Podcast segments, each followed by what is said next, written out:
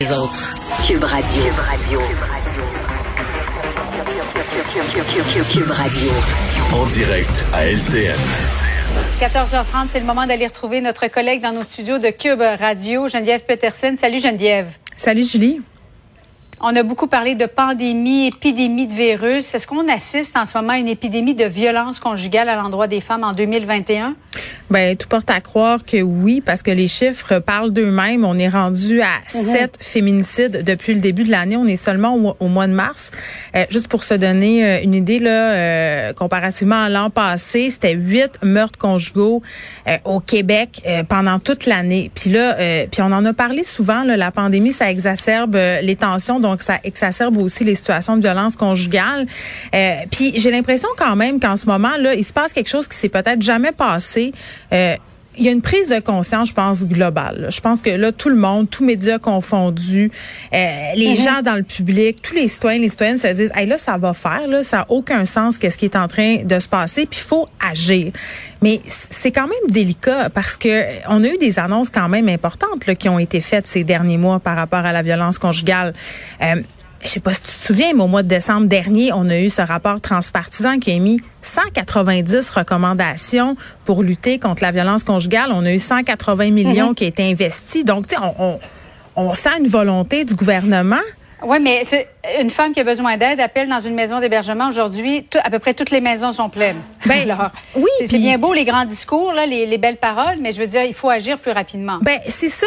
C'est là où je débarque un peu. Moi, j'étais un peu déçue ce matin euh, pendant la mêlée de presse. On avait Geneviève Guilbeault mm-hmm. puis Isabelle Charret, qui est la ministre de la Condition féminine.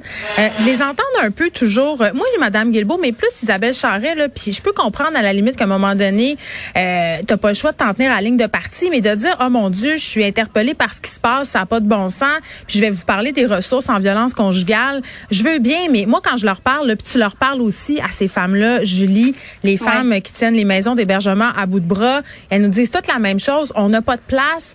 Où est l'argent, l'argent promis euh, qui tarde à arriver?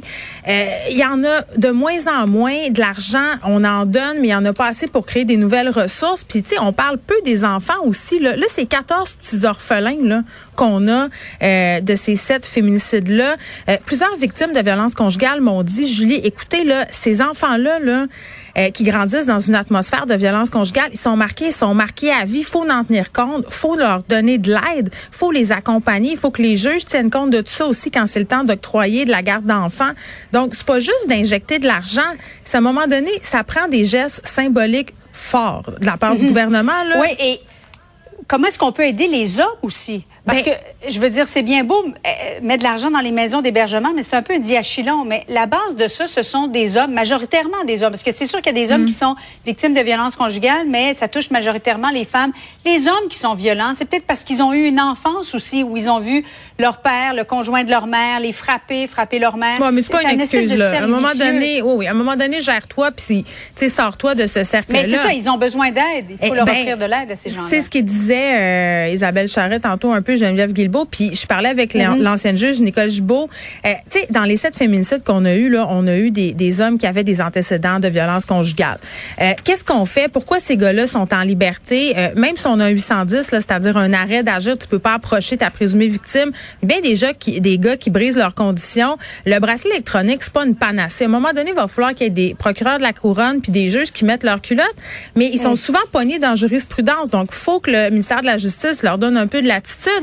Euh, parce que tu dis, il faut aider ces hommes-là. Donc, peut-être que pour les aider, là, ceux qui sont à risque de commettre ce type de geste-là, euh, peut-être qu'on leur fait faire de la détention préventive, puis pendant cette détention préventive-là, ben c'est pas juste on les met en prison, puis on jette la clé, on leur offre des thérapies, on leur offre de l'aide. Puis quand on dit aider les hommes, ça veut pas dire ne pas aider les femmes, là, parce que c'est toujours un peu délicat. Là, on parle de meurtre de femmes, puis on dit, OK, il faut aider aussi les agresseurs. Mais en, un sens, si on veut s'attaquer à ce problème-là de façon globale, c'est sûr qu'à un moment donné, il va falloir qu'on agisse en prévention et qu'on donne euh, des ressources. Mais moi, je envie de me poser la question pour vrai. Là, Isabelle Charret, qui est la ministre de la condition féminine des sports, de l'éducation, euh, est-ce que c'est trop pour une seule personne? On devrait y offrir de l'aide. Puis ça faisait d'ailleurs partie des recommandations d'avoir une personne dédiée à la condition féminine. Est-ce que tu penses, par exemple, parce qu'il euh, y a un ministre là, qui vient d'être nommé pour contrer le racisme, est-ce que ça prendrait pas aussi un ministère pour contrer la violence conjugale? Est-ce qu'on est rendu là? Hey, Julie, la question c'est pas est-ce qu'on est rendu là. La question c'est pourquoi la condition féminine est toujours pitché un peu, tu sais, comme dans des ministères pas trop. Hein, on va, elle, elle va gérer les sports, là, puis elle va gérer la condition féminine, puis elle va gérer les autres affaires qui sont un peu moins importantes. Là, on le voit que c'est important. Là, on a besoin, oui, d'avoir un ou une ministre, puis idéalement une ministre à la condition féminine pour s'attaquer, pas juste aux questions de violence conjugale. On a eu toute cette vague de dénonciations. Là, je pense qu'on a assez d'événements là socialement pour justifier ce poste-là.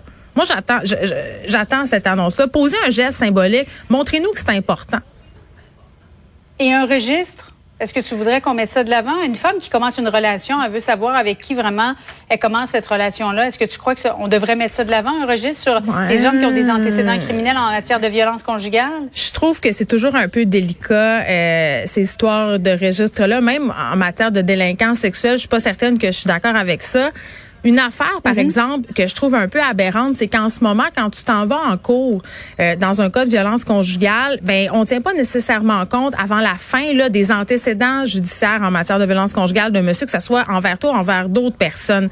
Euh, je pense que c'est là où on devrait commencer à concentrer nos efforts. Là, t'approches un cas de violence conjugale euh, par rapport au système de justice là, de façon globale. Faut que tu le portrait global, pas juste un incident isolé. Puis je comprends la présomption d'innocence, je comprends tout ça, puis c'est important de la préserver mais il faut qu'on ait une approche où justement on prend bien en compte la situation parce que là, ça donne ce qu'on voit en ce moment, c'est-à-dire des féminicides. Puis Manon Monastes, qui est la présidente des fédérations des maisons d'hébergement du Québec, le dit pour plusieurs, c'est des, des meurtres qu'on aurait pu prévenir. On les a presque vus venir. Et ça, ça n'a aucun sens. On peut pas laisser ça arriver. On peut plus laisser ça arriver.